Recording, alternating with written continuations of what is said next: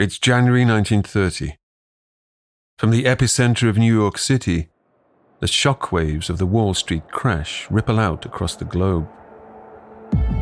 It will take time for the full impact of the financial earthquake to hit. But when it does, it will cause devastation. Millions across the world will lose their jobs, their savings, their homes, their lives. People will suffer and starve Crime and corruption will soar. Unemployment will go through the roof. Welcome to the Great Depression. In the past decades, there's been a growing interdependence between nations, between the great financial hubs where shares are traded on international exchanges. When New York sneezes, London catches a cold, as the saying goes. And as for Berlin, the Wall Street crash will ultimately render this patient terminal. There's a cruel irony here. For despite the crippling war reparations imposed by the Treaty of Versailles, the new post war Weimar Republic, against all odds, had begun to claw its way back. It was resembling the old German powerhouse of yore. It had even been readmitted to the International Club, joining the League of Nations. But there's a harsh reality to Germany's revival. The recovery has been underwritten by massive American loans, under the Dawes Plan, then the Young Plan. The bottom line is that Germany is in hock to the US for $7 billion, a staggering 112 billion in today's money. There's been little thought given as to how or when these debts might be repaid. It's a can that's been kicked down the road. Gustav Stresemann, the revered German statesman who died on the eve of the Wall Street crash, had warned of the fragility of the arrangement, the potential for ruination should America suddenly withdraw its short term credits. And now, abruptly, it has. From Noiser, this is the Hitler story.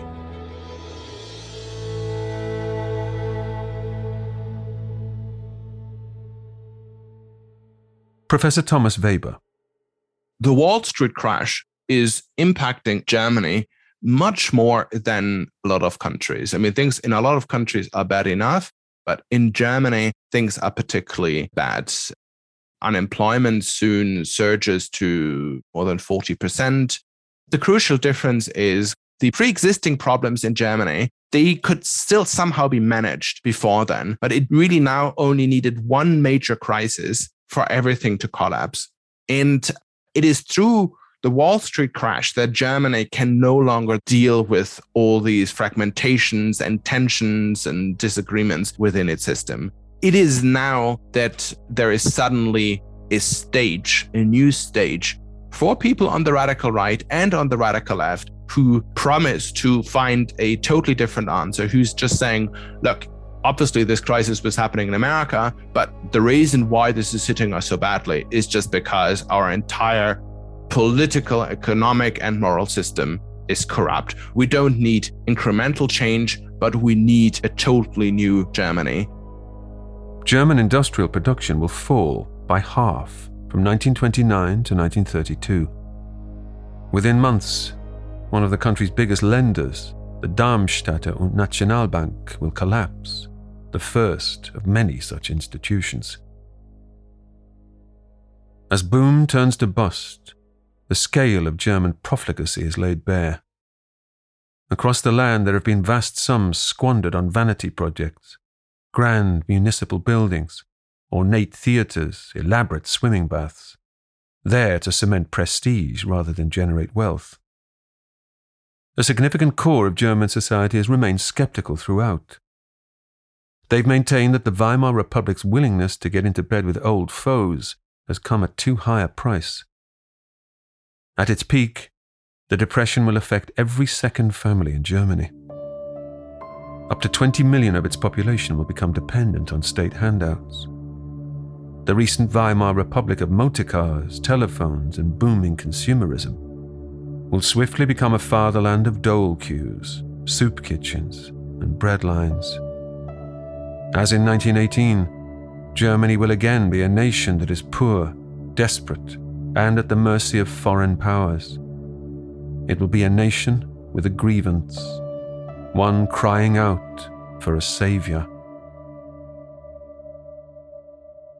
At this very moment in time, the Nazi Party is yet to fully comprehend this, let alone be in a position to exploit the economic situation. Life in Berlin, in Hamburg, in Munich, in Cologne goes on as normal. The calm before the storm, before the stormtroopers. For Adolf Hitler, early 1930 is more about consolidating his party's position. Those quiet years when he was banned from speaking were spent wooing businessmen, cultivating a middle class backing for the Nazi Party. There are huge inroads yet to be made with the electorate. The November Reichstag elections have given the Nazis 12 seats, a toehold in the corridors of power. But this is still essentially a fringe party. Nonetheless, there is a sense of momentum. Hitler has had a makeover. In public, he is now the slick politician, dressed in a suit.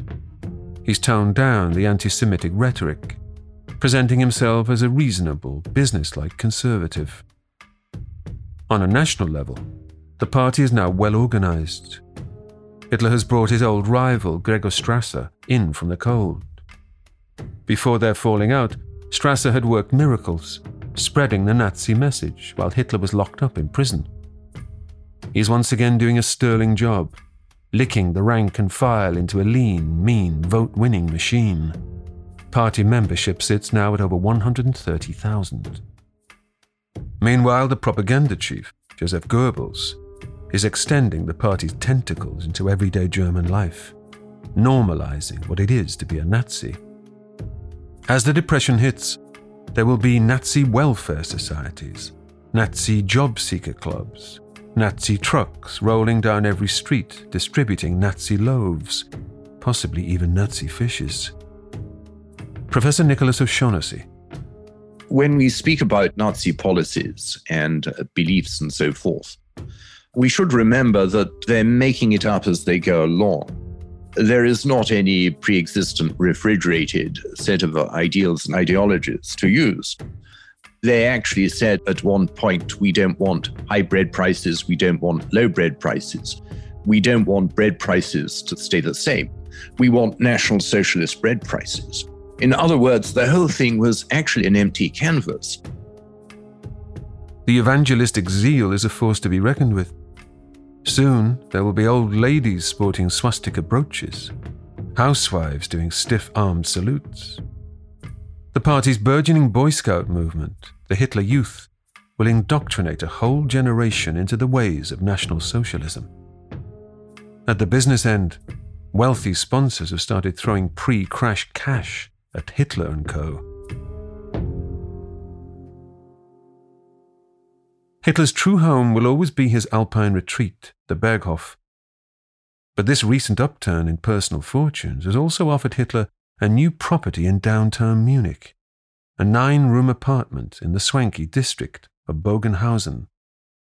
If he has pretensions to a role as a political leader, he's got to look the part the professionalism will continue as the Nazi Party itself moves into new surrounds.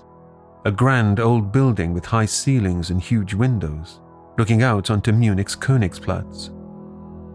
The new HQ is known simply as the Brown House. Hitler has a nice office inside, an oak panelled room bedecked with a portrait of Frederick the Great. There sits too a tribute to Hitler's fanboy crush, a bust of Benito Mussolini the ancient and the modern.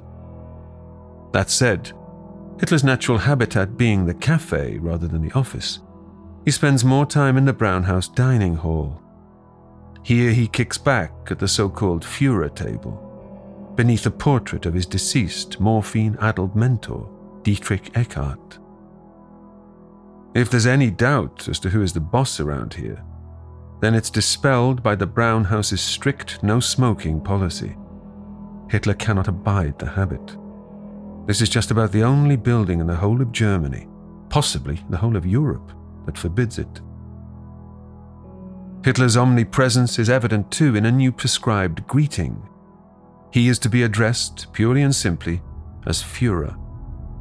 All other interchanges within the party's HQ are to be preceded by the salutation Heil Hitler. And that's an order. Despite the sense of discipline, there remain those in private who express concern as to whether Hitler has what it takes to be a top ranked politician. For one whose mantra is order, he is, personally, quite dysfunctional. He sleeps late. He misses meetings. No one knows where the hell he is after time. Keeping people waiting is his stock in trade. He's honed his act to a degree, toning down the volume amid polite society, but he still has a way to go. He's a profuse sweater. He trembles. He has stomach cramps. He's prone to hysteria. And he's a hypochondriac, obsessed with avoidance of cancer. Outside Nazi walls, his opponents have already cottoned on to Hitler's histrionic tendencies. The campaigning journalist, Carl von Ossietzky, calls Hitler a half mad, deadbeat, cowardly, effeminate pajama character. He is one of a number to feminize the Fuhrer. Otto Braun, the Social Democratic Prime Minister of Prussia, refers to Hitler as the Pied Piper of Braunau. An eminent Catholic denounces him as a pagan worshipper of Woden, the Norse god. At Nazi Central, they're struggling too. There was no notion of committee meetings, agenda, minutes, or memoranda. This is a party whose entire future rests inside Hitler's head. What thoughts he does share are privy only to his inner circle of yes men Putzi Hanfstaengl, Heinrich Hoffmann, Max Amann, and Julius Schreck. Professor Mariam Mufti. He had a very unbureaucratic style of rule. There is very little documentation. He was very vague on policy. He was uncooperative and sullen in almost all the meetings that he had with his staff people.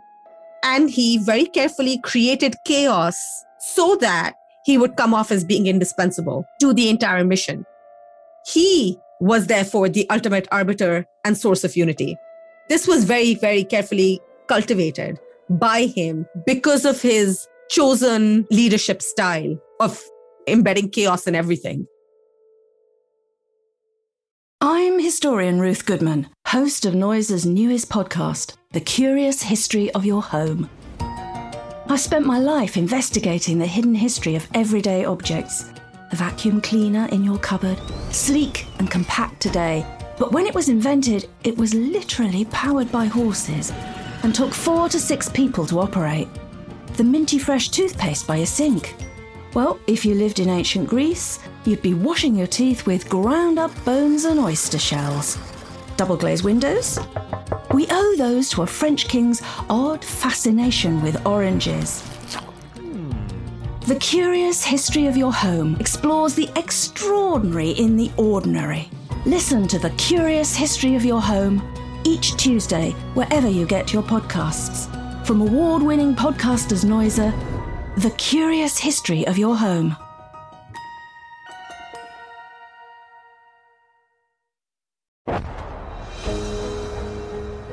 How does a single human being convince thousands to kill for them and millions to turn a blind eye?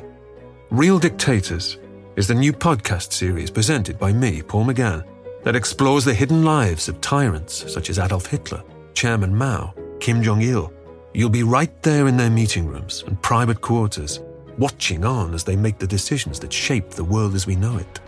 You'll hear the voices of regime insiders, escapees, and world renowned experts. Check out Real Dictators wherever you listen to your favorite shows or at realdictators.com. When a party exists as a cult of personality, it cannot survive that personality's downfall. Gregor Strasser, in particular, has reservations about Hitler's personal life. In his new Munich pad, Hitler has installed Maria Reichert, his former landlady, to act as housekeeper. She moves in along with her mother. No real problem there. That's the way things are done in fashionable society. But there is another resident, Hitler's niece, daughter of his half sister Angela, the now 21 year old Geli Raubal. The pair are seen out frequently, often at one of Hitler's favourite coffee shops, the Cafe Heck, where he likes to hold court in the late afternoon. They go to the theatre, even out shopping. Hitler tags along like a devoted puppy dog as Geli hits the clothes boutiques, poring over the dresses and the latest fashions. Tall, with long brown hair, leggy Geli likes to go swimming in low cut swimsuits, getting her protective uncle rather hot under the collar. She fails to tempt Uncle Adolf into the water on every occasion. Hitler has the good sense to know that no self respecting leader should be seen dead in a pair of trunks. As we've discussed previously, the nature of their relationship is open to question. At worst, it's an incestuous love affair. At best, that of a doting uncle, unnaturally beguiled by his young relative. It's quite clear that Hitler felt absolutely attracted towards her and that would have just been as taboo at the time as it is now.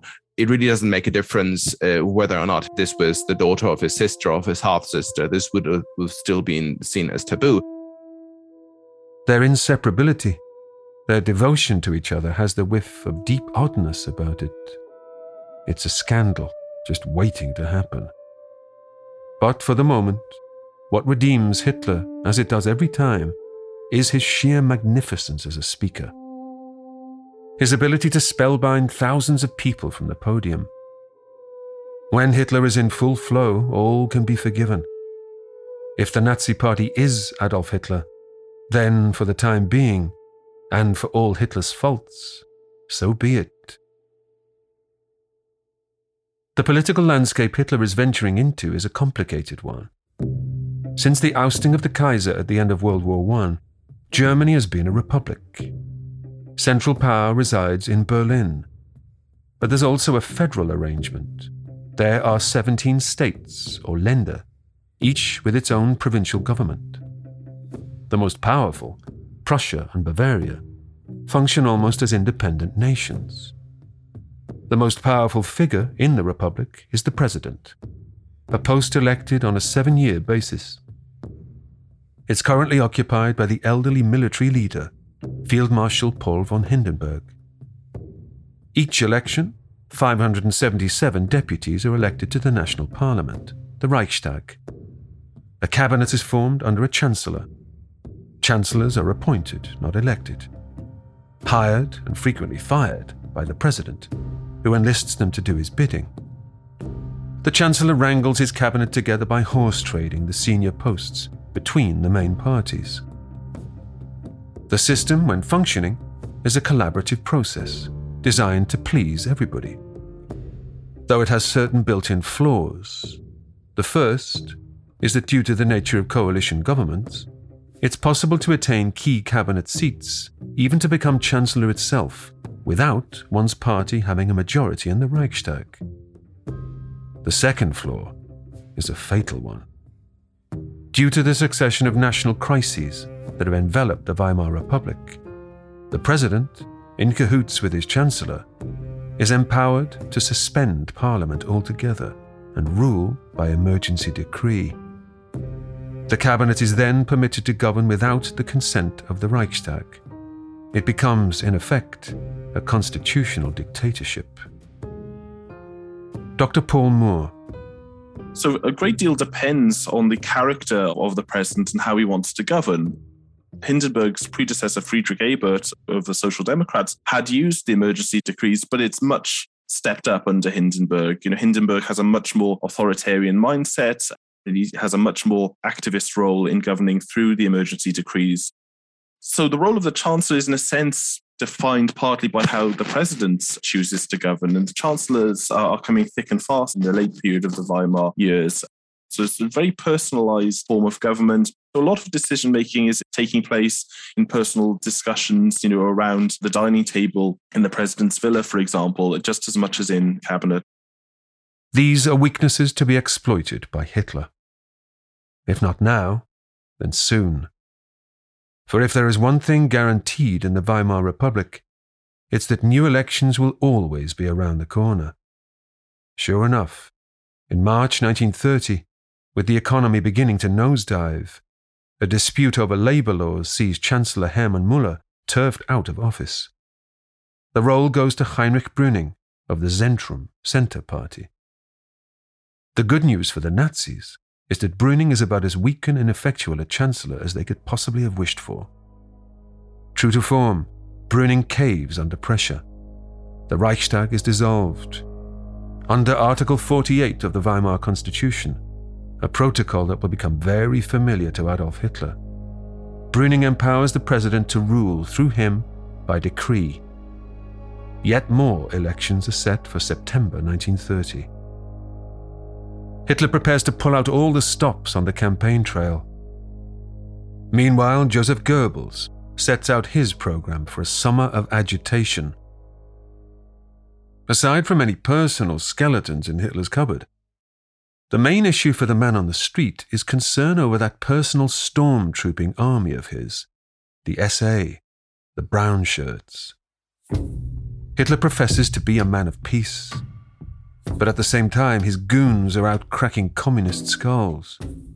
The optics are not good. Hitler's new bodyguard corps, the Schutzstaffel, or SS, seem to spend as much time scrapping with their own SA as they do protecting their boss.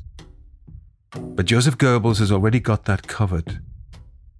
It's typical of Hitler's consummate spin doctor to retrieve the situation. With a stroke of publicity genius, he will make stormtroopers sympathetic.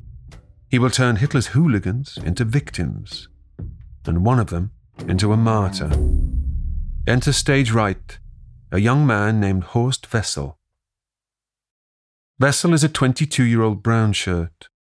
A gifted scholar, he had shocked his family by rebelling against his comfortable upbringing and dropping out of university. He's since gone off to live in the rough houses of Berlin shacking up with a prostitute. Unable to pay his rent, constantly in trouble. His landlady's patience is wearing thin. She tries to evict Wessel, unsuccessfully. With her connections to the Communist Party, she calls upon some local Reds to act as muscle to turf Wessel out into the street.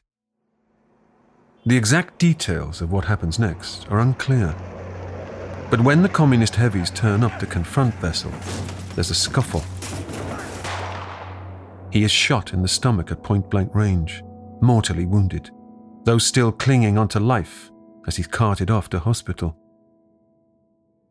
Fellow Nazis discover that Wessel was, underneath it all, a law student who had been secretly writing poetry. Goebbels seizes his opportunity.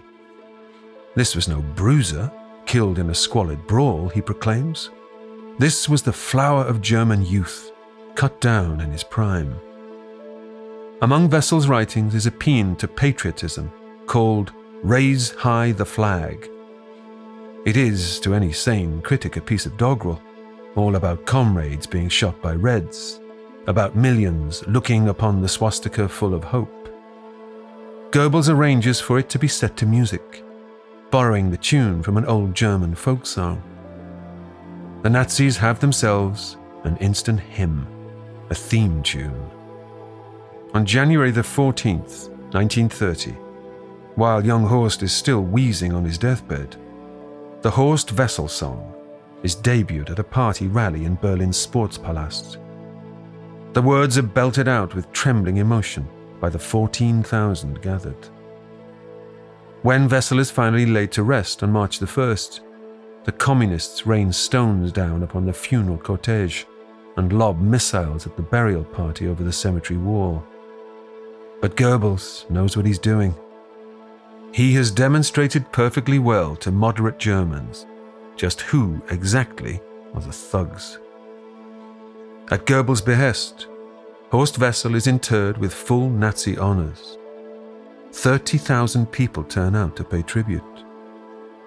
As Little Joe gives his shrieking graveside eulogy, the film cameras roll, turning the events into a key Nazi propaganda stunt. In Nazi Germany, the Horst Wessel song will become, alongside Deutschland über alles, the official national anthem. It will be compulsory to raise one's right arm while warbling it. In 1933, with the Nazis fresh into power, the young communist who shot Wessel will be dragged from prison and summarily executed. As polling day looms, Hitler remains all too aware of the division between the two big workers' movements, the Nazis and the Communists.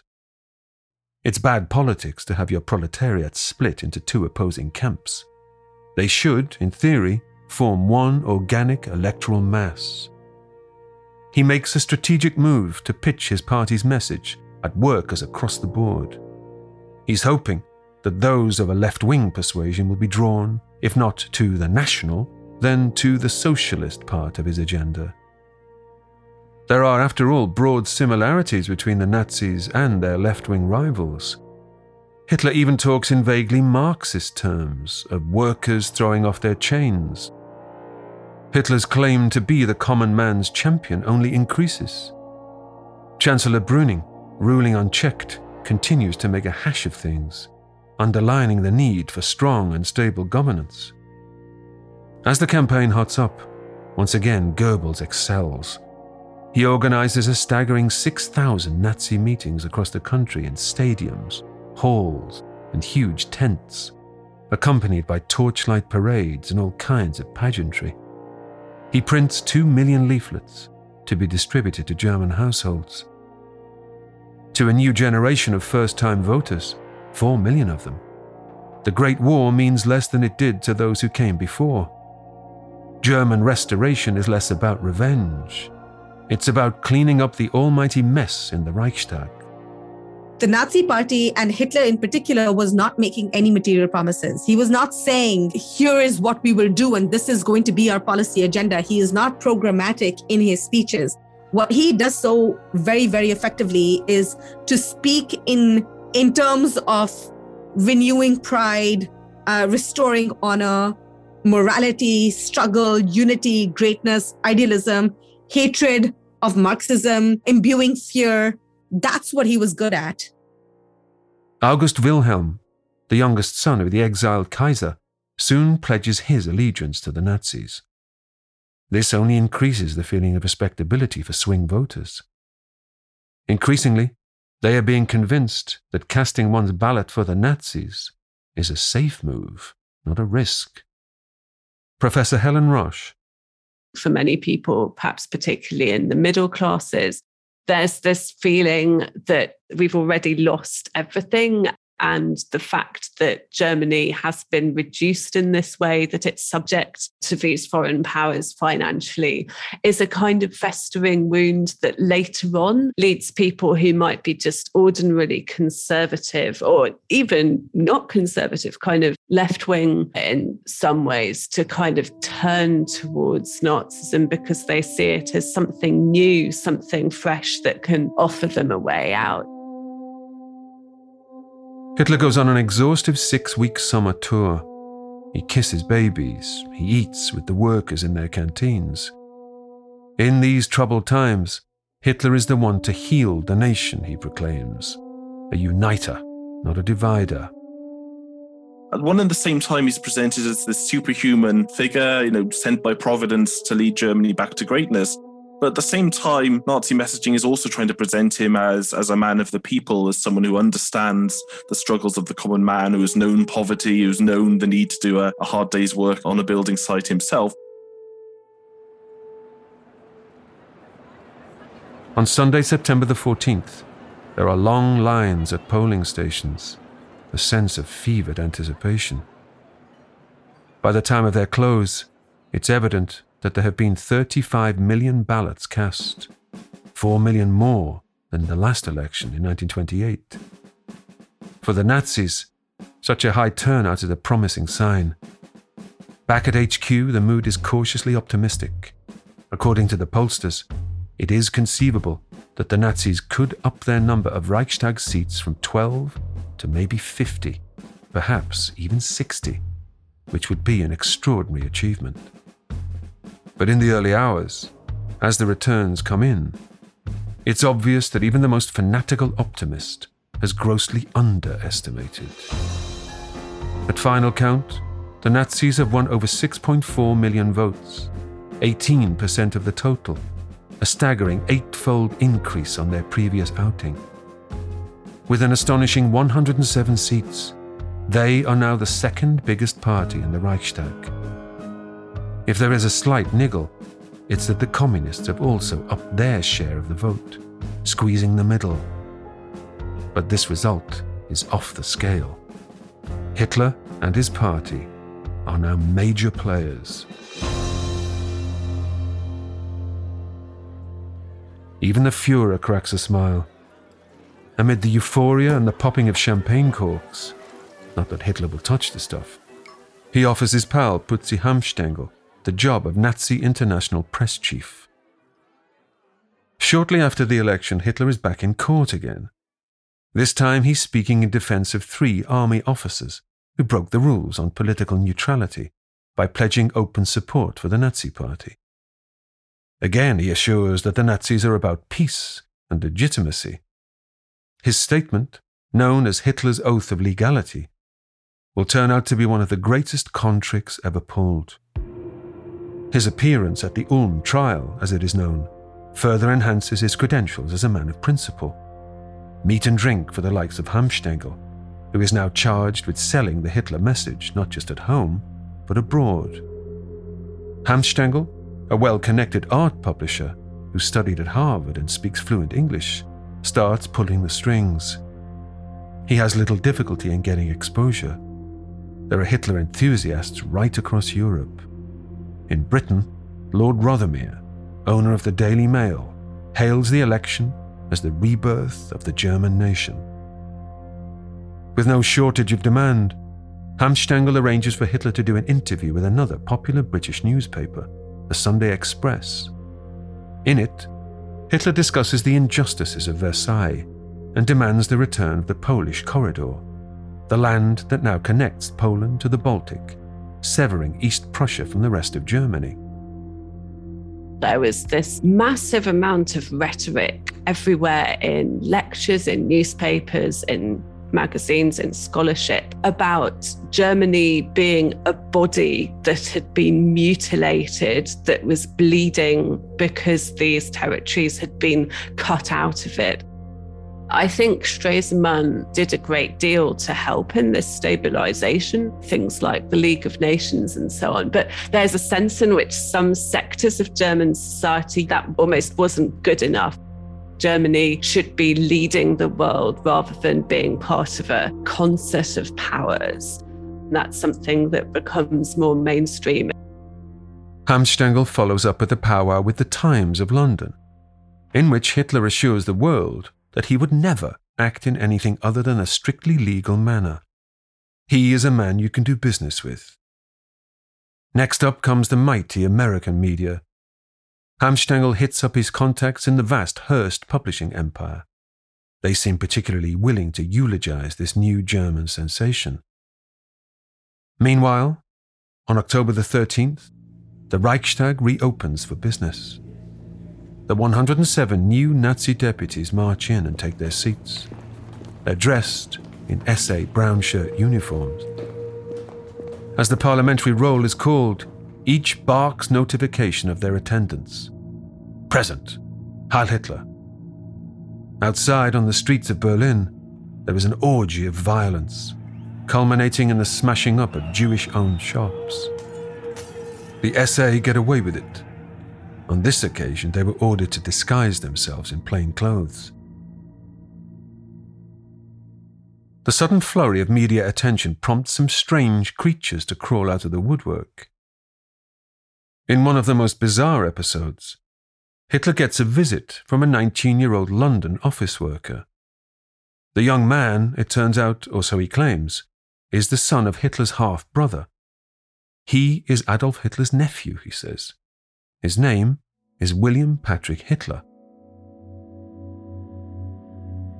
As we know from earlier episodes on Hitler's early years, the Hitler family history is one scarred by violence, abuse, drunkenness, illegitimacy, even incest. In a not untypical scene from Meet the Hitlers, Hitler's brother Alois Jr. had fled the family aged 14 after a violent confrontation with Alois Sr., both his and Adolf's father. Rendered penniless, he'd ended up in Ireland, working as a waiter in Dublin's Shelbourne Hotel. He was in and out of trouble with the law. On two occasions, he was imprisoned for theft.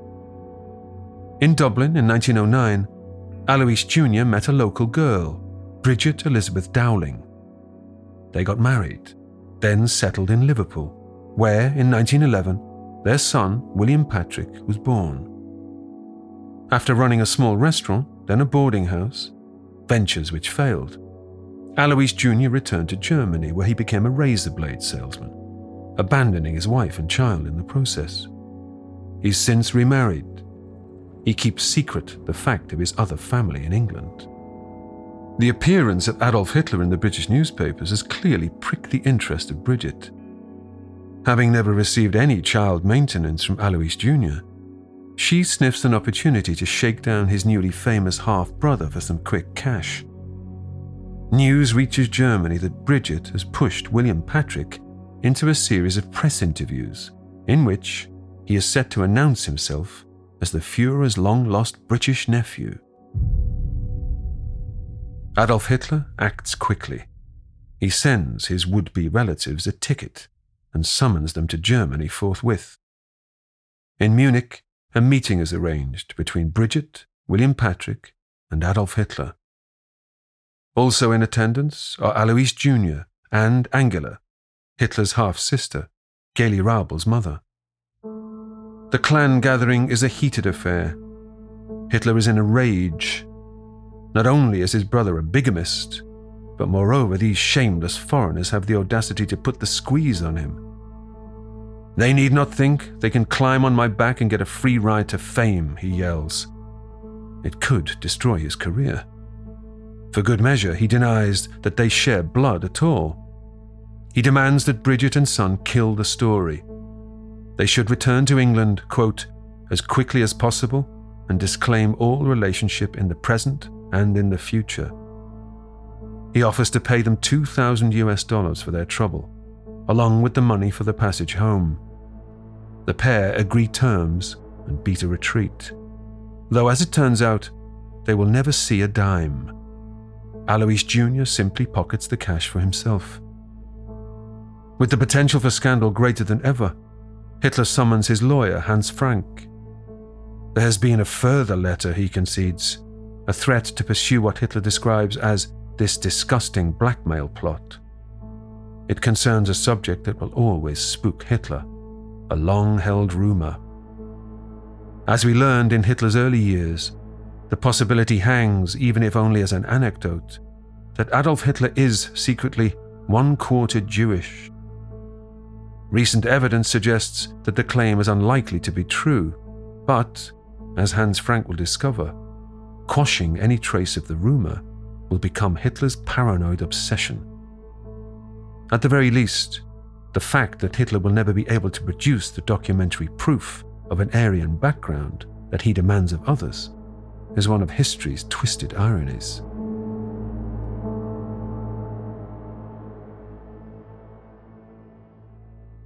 Despite the goings on in his private life, for Hitler, the year 1931 is looking good. Even the sales of Mein Kampf are picking up. Meanwhile, as a politician, he goes on a triumphant speaking tour, eulogizing the Nazi gains at the ballot box to an increasingly adoring public. There will be more elections around the corner. They mustn't rest on their laurels. This time, Goebbels organizes 70,000 party meetings across the country. Unfortunately, despite the martyrdom of Horst Wessel, the brown shirt problem has reared its ugly head again. In Berlin, there's even been a minor revolt, where the local SA, tired of their subordinate role, have pushed for recognition as a standing army in waiting. This is a serious issue. Membership of the SA is now pushing 1 million, 10 times the size of Germany's actual army, which is limited by the terms of Versailles. To control the SA is to control Germany's true martial might. On the streets, the brawling has been getting out of hand. During 1931, there will be 50 brown shirts killed in the fighting, and more than 4,000 trials related to the political violence. Reining in the brown shirts is a tough job, but it is crucial for Hitler that he commands their utmost loyalty. Cue the return of a familiar face, another old sparring partner, Ernst Röhm. Röhm, a old bruiser, the SA's founder, seems the perfect man for the job. If anyone can bring the stormtroopers to heel, he can. Röhm and Hitler had a parting of the ways after the beer hall putsch. Röhm went off to Bolivia, where he served as a military advisor in a brutal war against Paraguay. But that was then. Overtures are made to Röhm. In January 1931, he's welcomed back into the Nazi ranks, hatchet buried, commissioned to keep those errant brown shirts in check. As with Gregor Strasser, Hitler is up to something Machiavellian here, keeping his friends close, his enemies closer still, presenting himself as benevolent, merciful, while scheming behind their backs. Whether he comprehends it fully himself, Ernst Röhm is seen as a serious threat by Hitler. If he chose to go rogue, he could perhaps command the SA as his own. Better to keep Röhm on side and on a short leash. Of all Hitler's allies from this period, Röhm is perhaps the most intriguing. With his barrel body and grizzled face scarred from battle, he's in his mid 40s, ancient by Nazi standards. He is one of the Alterkämpfer, as they style themselves, the Nazi Party's old fighters. An army captain, a war hero, a recipient of the Iron Cross First Class, Ernst Röhm's soldiering on the Western Front was characterized by a wanton disregard for danger. It saw him badly wounded at Verdun. Röhm was at the forefront of Hitler's attempted 1923 uprising. On this score, his credentials are impeccable. But there's something else about this veteran that marks him out from the others. He is also gay, quite openly so. In Germany at this time, homosexuality is illegal. According to Nazi doctrine, it's a deviancy of the lowest form. It's astonishing that Röhm is tolerated within Hitler's circles at all. Not only that, Hitler even goes to great lengths to defend Röhm's sexuality. He repeats that a man's private life is his own business. Röhm is such an alpha male that his homosexuality, in particular his penchant for sleeping with fellow soldiers, only makes him appear more masculine. Röhm is a really fascinating figure, perhaps for Hitler as opposed to Himmler or some of the more virulent homophobes in the Nazi Party. This kind of what you'd call hypervirile homosexuality that Röhm was into wasn't seen as necessarily going against German military martial ideals. You find in the Prussian cadet schools, there's quite a lot of homoerotic stuff going on sometimes. So Ernst Röhm very much sees himself as a as a man of action. He's very popular with his his stormtroopers. There's a great deal of loyalty to him. Social Democrat Party run quite strongly with focusing on Röhm and using his homosexuality to try to discredit the Nazi Party as a whole, and essentially saying, German mothers, would you want your boy in the stormtroopers? You know what they get up to, this kind of thing. But Hitler, of course, is well aware of Röhm's private life, and it's certainly not an issue. It doesn't seem to be an issue for Hitler before 1934. For now, Röhm's main problem is that he fails to regard Hitler with the same awe as the rest of the Nazi acolytes. Röhm will have none of this Heil Hitler or Führer nonsense. He even addresses Hitler by the familiar German you form, du. He's simply not scared of Hitler. And failure to fear the Führer, for any German, will soon turn out to be the biggest sin of all. Quietly, Himmler, head of the SS, dispatches one of his security officers to compile a dossier on Röhm.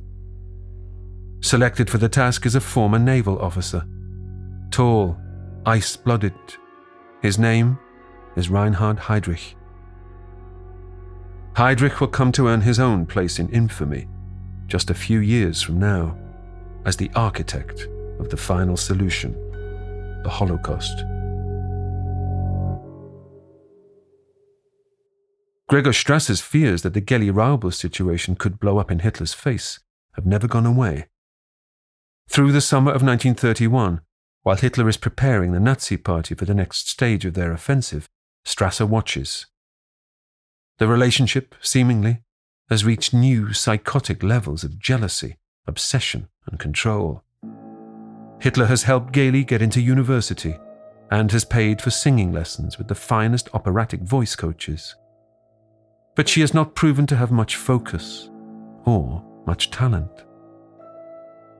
Opinions on Geli differ. A naive girl with dreams of a career on the stage, some recall her as a plain looking spoilt brat, while others view her as a charming ingenue. Putzi Hanfstaengl dismisses her as an empty headed little slut. But the end result is the same. She is the bird in the gilded cage. And if Hitler cannot please her, then he will make damn sure no one else does. On her days alone, every time she leaves the house, Hitler arranges for chaperones. Max Amann and Heinrich Hoffmann stick to her like glue. There is a strict 11 p.m. curfew. There seems to be a sadomanic element. There are many dark forces in his personality which are swirling round, and we've never quite got to the bottom of it. Geli is not immune to jealousy herself. She reportedly detests it when Hitler holds court in the cafes, his female admirers fawning over him, kissing his hands. This is a situation that can only be managed for so long. Up in Berlin, Gregor Strasser's brother Otto, the black sheep of the family, has been cast out of the Nazi fold. He's keen to get his own back.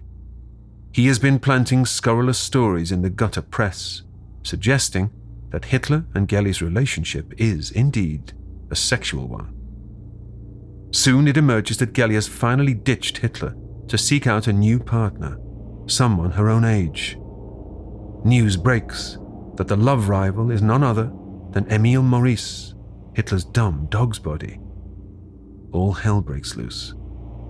Whether he catches them in bed, as has been suggested, or simply becomes aware of the affair, the Fuhrer is furious. He flies into a rage. Emil Maurice is dismissed from service. Told that he should be shot like a dog, he's extremely lucky that no one follows through on it. In the autumn, there is another suitor on the scene. This time, a young musician from Linz, Austria. He has proposed to her, Geli tells Hitler. She wishes to leave Munich and return to Vienna. Hitler, predictably enough, forbids it. He even stops Geli visiting her own mother in Berchtesgaden, lest she make a break for the border. Though there will be another twist to this tale. On September the 18th, Hitler and his niece lunch at their Munich apartment. On the menu is spaghetti, Hitler's favorite. Shouting can be heard from the dining room.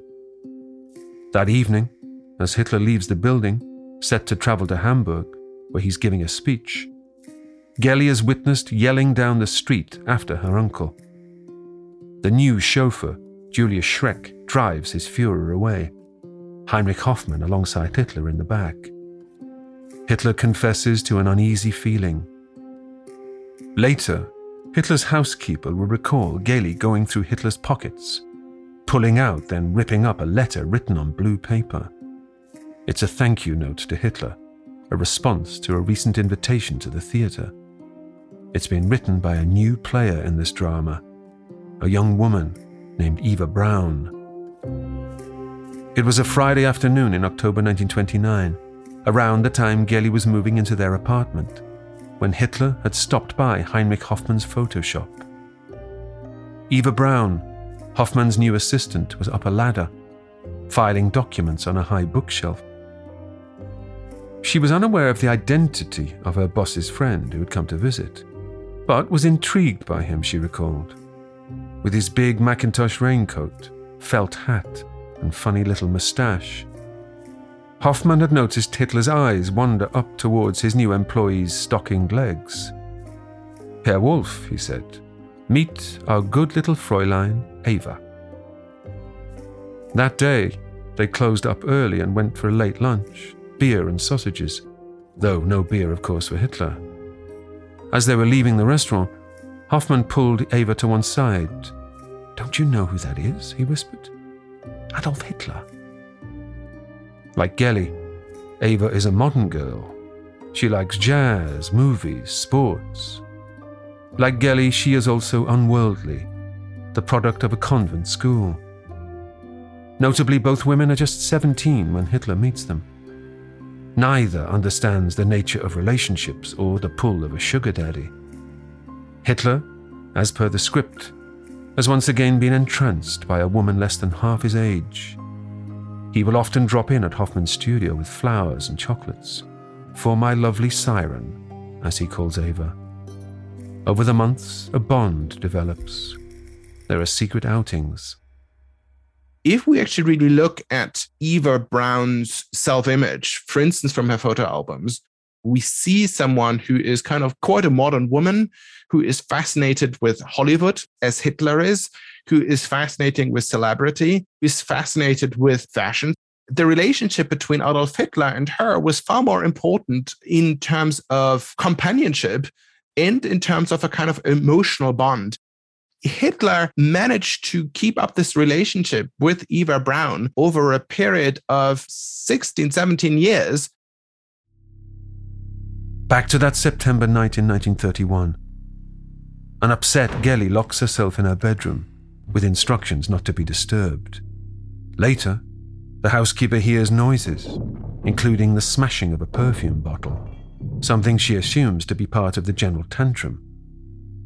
But next morning, with the door still jammed and with no success in rousing Geli.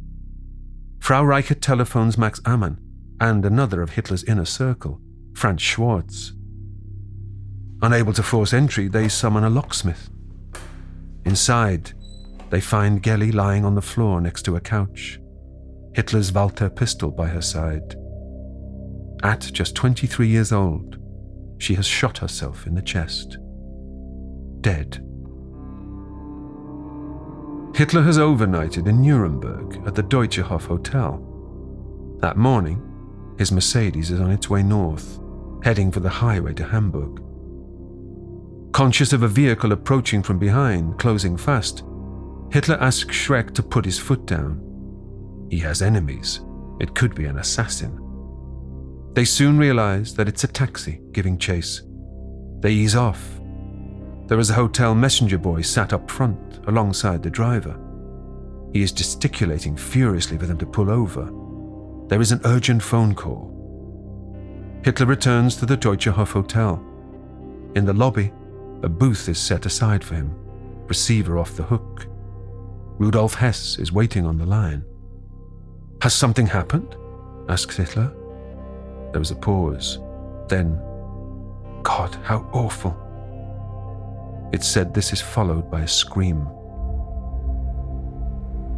Hitler's Mercedes drives at breakneck speed all the way back to Munich. His first order of business is to summon his attorney, Hans Frank.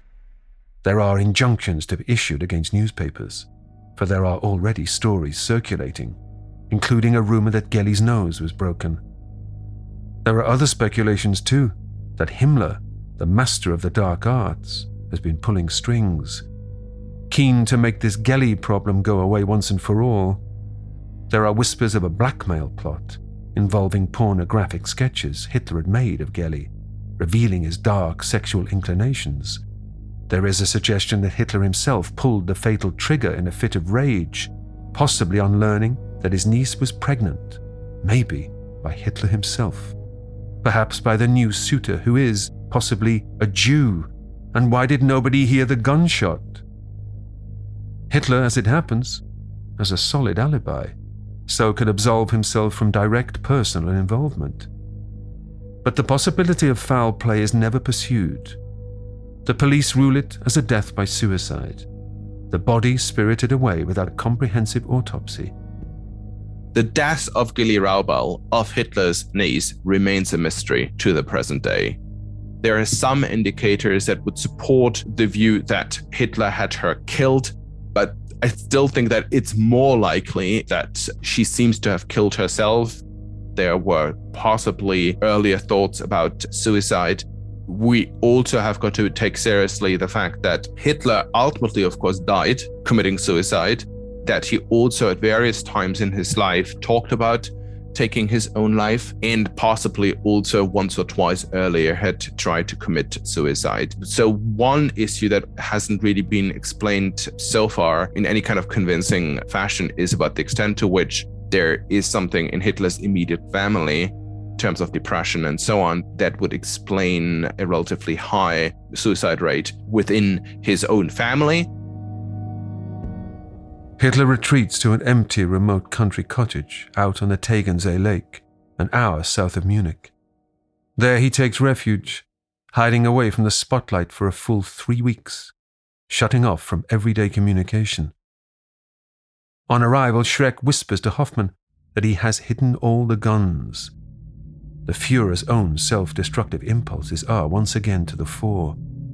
Instead, Hitler paces up and down, up and down, he calms down only slightly when a message gets through from Hans Frank, an assurance that the press aren't going to follow up on anything salacious. On September the 24th, Geli's funeral takes place in Vienna. Röhm attends. So does Himmler, though there is no Hitler. Officially stateless, he is now banned from entering Austria, the country of his birth. But the next day, Hitler climbs into the front seat of his Mercedes alongside Schreck and is driven through the night to the border. Nazi bodyguards transfer him to another vehicle and smuggle him across the frontier, carrying him all the way to the Vienna Central Cemetery.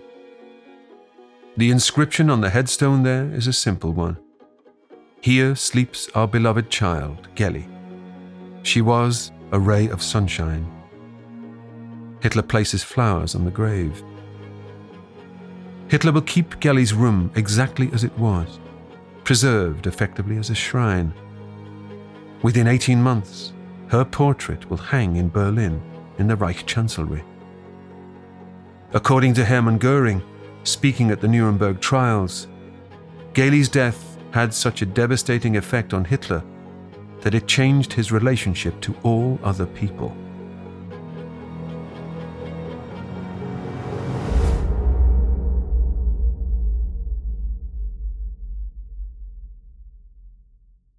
In the next episode. Turning his attention back to politics, Adolf Hitler fails in his bid to oust President Hindenburg. Backed by a mass campaign, the Nazis recover with a stunning election landslide. They're not just a party now, but a lifestyle. Entitled to head the new government, Hitler finds himself shut out by the Prussian elite, till, via a skillful manipulation, he can grind them into submission. Finally, in January 1933, Adolf Hitler will become Chancellor of Germany. That's next time